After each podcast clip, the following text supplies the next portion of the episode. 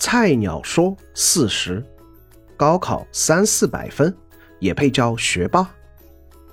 不知道最近的好兄弟们有没有参加高考的，成绩又是怎么样的呢？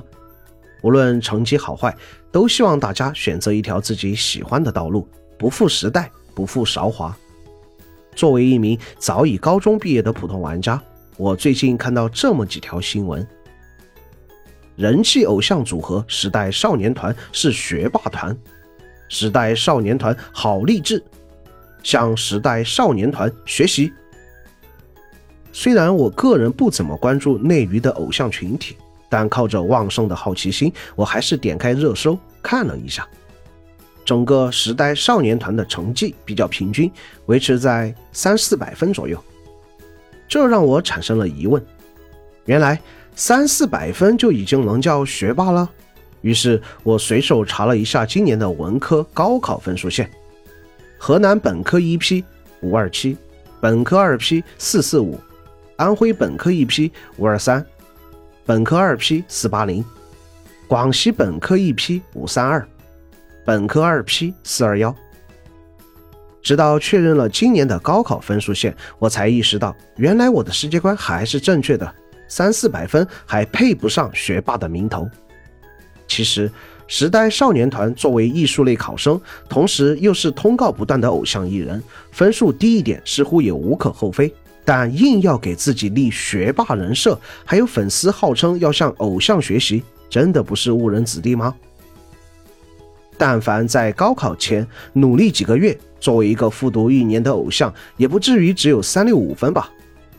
这种对待高考的态度，就是时代少年团所宣扬的努力、梦想、爱与勇气的精神吗？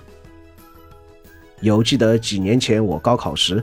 有一位同班的女同学，高二仍是吊车尾的水平，但通过一年的不懈努力，每天第一个到班里学习，最后一个走。高考她收获了五百多分，上了一所省内的一本大学。相比于在舞台上浓妆艳抹的偶像，我个人更喜欢自己身边那些真正努力生活的普通人。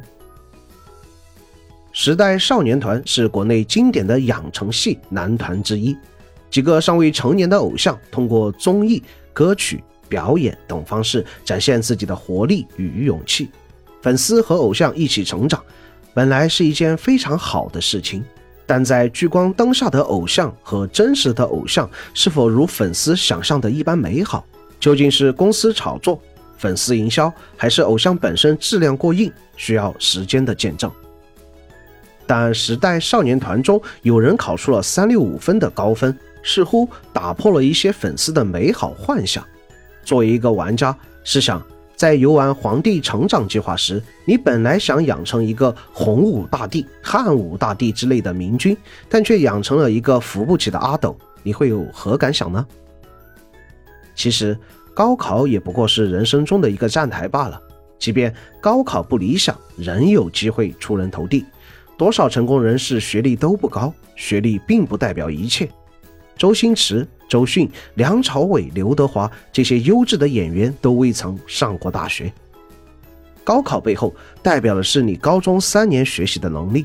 书本中的知识并不那么重要，但培养一个良好的学习习惯，养成一个良好的逻辑思维，高考是你证明自身积累和能力的时刻。所以，千万别信所谓流量偶像的学霸人设。关注生活本身，努力完成自己的目标，才是我们普通人在吃瓜过后所要思考的问题。